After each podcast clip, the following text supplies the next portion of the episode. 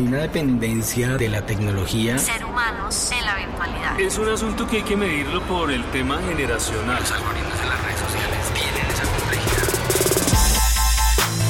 Hemos llegado a un punto en el que pasamos más tiempo frente a las pantallas que frente a las personas. Y eso tiene efectos perturbadores que no solemos percibir.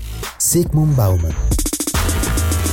Un espacio para comprender la época actual a través de la relación del ser humano con las pantallas. trece presenta Entre Pantallas.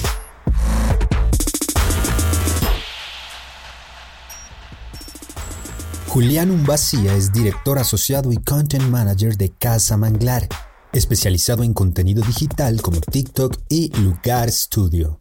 Y hoy conversa con Diego Loaiza Entre Pantallas. Vivimos en dos mundos paralelos y diferentes, el online y el offline, decía Zygmunt Bauman. Y también afirmaba que pasamos más tiempo frente a las pantallas que frente a las personas. Y este es el motivo de nuestra conversación de hoy. Julián, experto en contenidos digitales. ¿Cómo, ¿Cómo es ser experto en contenidos digitales? ¿Eso de dónde viene y cómo nace? ¿Cómo se podría uno configurar en medio de... de esa figura de experto y sobre todo en comunicación y contenidos digitales? ¿Eso cómo funciona? Yo hace seis años, unos cinco años, yo leí que para ser experto en algo tenía que pasar cinco años obsesionado en algo. O sea, ya, eh, ya sí, pasamos el... Ya pasamos los, los, los seis años. Todo nació por la música realmente. Eh, hace unos seis años yo empecé a trabajar en, en, temas de, en temas de música, como haciendo prensa, organizando eventos, y yo entré a trabajar en una casa de booking production que se llamaba Viche. También trabajaba con Latin Latos en ese momento como haciendo realización audiovisual por un proyecto, y uno de los problemas que más había y que era como una frustración era como estos proyectos son una chimba, pero muy pocas personas los conocen, y de pronto en el sector cultura todavía no hay una figura como tan presente, tan especializada, porque pues este tipo de figuras terminan yéndose más hacia la de la publicidad. Pero mira que a mí me parece muy curioso porque muchas veces hacen la pregunta como ¿qué le trae la, la publicidad a la cultura? Pero, por ejemplo, en, en mi agencia, casi todos, te comentaba hace un momento, casi todos vienen del área de las artes, de editorial, de cine, de cortometraje, de música. Y nosotros sí, sí trabajamos en publicidad, pero también trabajamos en temas de cultura. Y, y definitivamente lo que pasa y que tiene que ver con el marketing de contenidos y que hoy en día las marcas lo necesitan, y es el tema de la generación de audiencias. Digamos que para la cultura siempre ha sido una prioridad generar audiencias eh, y luego vender, ¿cierto? Eh, para, por lo general, yo lo, mi lectura, ¿no? Eh, para las marcas es prioridad vender, que igual está bien, creo yo, eh, pero las audiencias las descuidan y necesitan de las audiencias, para, lógicamente, para vender. Y en el mundo de las artes, como esto está tan claro, por eso creo que un buen content manager tendría que saber de cultural branding o, o, o de cómo es que las, la cultura ha formado audiencias a lo largo de la historia. Hablemos de las audiencias entonces. Um, uno podría también hablar de consumidores en ese sentido, pero uno también podría hablar de productores de contenido en ese sentido, uh, porque definitivamente lo que significa la comunicación actual, el universo digital y todo lo que está involucrado al consumo de pantallas de una u otra forma involucra personas que hacen, pero también personas que consumen eso que otros hacen. ¿Cómo generar audiencias que tiene varios perfiles? Audiencias tipo consumidor, audiencias que también producen, audiencias que tal vez simplemente eh, se entretengan a través de las pantallas. ¿Cómo abordar las audiencias en el mundo actual? Bueno, nosotros tenemos cuentas en la agencia muy diferentes. Hemos trabajado con empresas de generadores eléctricos que trabajan en festivales y con instituciones. Como que cada cosa, si te pones a pensar, el público festival, cada cosa es súper, súper diferente. Las audiencias parten de paradigmas y esos paradigmas, eh, la labor de uno como content marketer es poder empatizarlas, entenderlas eh, y sin necesidad de tomar partido. Porque cuando uno toma partido sobre los paradigmas de las audiencias, uno se enceguece y no puede hacer bien su trabajo. Algunos expertos hablan de una hipercomunicación y dicen también que esa hipercomunicación nos vuelve uniformes.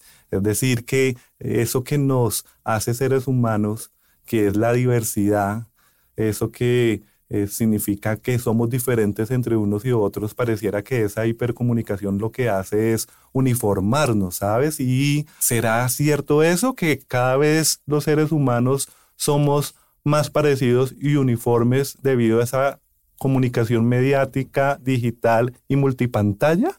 Todos nos comunicamos y ese es un principio por el cual, por ejemplo, yo me empecé a fijar en qué, en qué ropa me ponía, eh, como todas mis decisiones estéticas comunican algo. Todo lo que, la forma en la que yo hablo, lo que yo digo, comunica algo. Y sí, total que vivimos en una época de la hipercomunicación y de la hiperinformación sobre, sobre información. Creo que hay muchos autores que han problematizado eso. Pero más que volvernos uniformes, a mi modo de ver, es que nos ayuda a segmentarnos más en los nichos que son afines a nosotros y a encontrarnos entre pares. Pero cuando uno llega a esos nichos y se empiezan como a robustecer de, de individuos que empiezan a conformar esas audiencias, Eh, sí puede haber una uniformidad, pero por nicho. Creo que hay fronteras que uno no traspasa. Por ejemplo, quien es animalista con un nicho de gente taurina, creo que jamás entrarían a ser compatibles, pero sí se podrían potenciar tendencias dentro de los nichos. Es algo que nosotros estudiamos porque le echamos mucho ojo a TikTok y cómo se ha hipersegmentado todo, ¿no? Que al final el For You page es como... Eh, ya no es dime con quién andas y te diré quién eres, sino dime tu For You page, muéstrame tu For You page y te diré quién eres, porque el contenido es hipersegmentado realmente. De acuerdo, Julián, tú que andas involucrado en ese universo de la publicidad, del marketing digital, um, quisiera conocer tu opinión con respecto a algo que dice un filósofo surcoreano. Eh, se llama Byung-Chul Han, sí, con su libro Las No Cosas, sí, que entre muchas otras mm, apuntes interesantes habla de unas relaciones humanas mercantilizadas, habla de una economía de la atención, en donde cada vez pasamos más tiempo frente a las pantallas y eso obviamente es un fenómeno mercantil y en donde la economía está presente. Incluso habla de el otro como objeto consumible, es decir, pareciera que las relaciones humanas se basan ahora a partir de la comunicación digital, del marketing digital, incluso de todo el consumo de pantallas en una relación ya no empática eh, ni subjetiva simbólica de afecto, sino desde lo mercantil y lo capitalista. Eh, ¿Será que estamos llegando a ese terreno? Eh, o, y, y si fuese así, ¿eso qué impactos tendría? ¿Sabes? ¿Cómo, cómo, ¿Nuestros comportamientos cambian? ¿Nuestra manera de ser humano cambia? ¿O cómo, cómo tú la ves, Julián?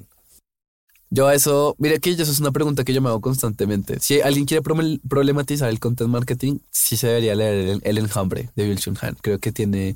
Unos, unas notas y unos datos muy interesantes sobre lo que es la convivencia en internet y es, esto. Yo tengo que decir una cosa, es que yo todavía no tengo la respuesta a eso. Sí me lo cuestiono mucho porque no sé qué tan íntegro sea, pero por ejemplo yo estoy acá por tener buenas relaciones eh, sociales. Eso es una realidad. Hay algo que me parece que es un poco polémico, cancelenme, ¿no? Pero hay algo que me parece un poco polémico, pero creo que es cierto, y es que las roscas sí existen, eh, pero entrar en la rosca también tiene un mérito. Nadie entra a ninguna rosca porque sí. Y yo siento que muchos no estamos preparados para esa conversación porque, porque si, si, es, si el tema de la meritocracia y demás. Julián, ayúdame a entender esto entonces. Vamos a un concierto y nos pasamos la mayor parte del tiempo grabando con nuestros celulares el concierto más que disfrutando del concierto como tal. Esto es un tema bien complejo porque pareciera que nosotros olvidamos las relaciones físicas, el mundo como lo conocemos eh, físico, para involucrarnos y vivir en ese universo de los bytes que, pues si bien es cierto, es válido, pero también tiene mucho que no estamos conscientes o por lo menos no percibimos la realidad como es. ¿Cómo entender ese fenómeno en donde Hoy vivimos en ese mundo offline y las pantallas son las que nos muestran realidad sin nosotros vivirla. Yo pues sí creo que hay un mundo offline y un mundo online. Tengo una empresa que, en la que trabajamos siete personas de algo que no existe. Todo lo que está grabado está en digital, todo lo que hacemos está en digital, son productos intangibles, vivimos de ser intangibles. Eh, pero bueno, eso es otro tema. El punto es, yo creo que mmm, también ten, vivimos, vivimos en, en digital porque es una versión controlada nuestra. Y a la final, más allá de que sea ficción o no, porque muchos dicen como no, eso es mentira, lo que sea, yo creo que todo dice una verdad. Hasta decir mentiras y retocarse, por ejemplo, la nariz en una foto, dice una verdad. No sé, también es un tema de pertenencia. Yo, soy, yo grabo conciertos también. Y también es un tema de tener algo, de, de poder decir como tengo este momento, eh, así lo vaya a revisar en un año o dos años. Y yo creo que eso sí también hay que revisarlo. Creo que todavía no me siento tan iluminado para responder eso, pero esas son mis reflexiones. Vamos, vamos cerrando, Julián, y sobre todo con un remate que a partir de este ejercicio, de este contenido, quisiera un poco también desarrollar, y tiene que ver con que cuando hablamos de en lo que alguna vez nos enseñaron eh, de la ecología de los medios o los ecosistemas comunicativos, en donde existen varias especies mediáticas, en ese gran ecosistema existen eh, los videojuegos, eh, la televisión, existe la radio, todas estas especies comunicativas. Aparece dentro de esa ecología, ese ecosistema, una nueva especie que ya no es un aparato, sino que es un ser humano. Y lo que llamaríamos en este caso el Homo Pantallus. Pareciera que pasamos del Homo Sapiens a un Homo Pantallus. ¿Qué significa esto? Una persona, un ser humano que está constantemente viviendo en torno a las pantallas.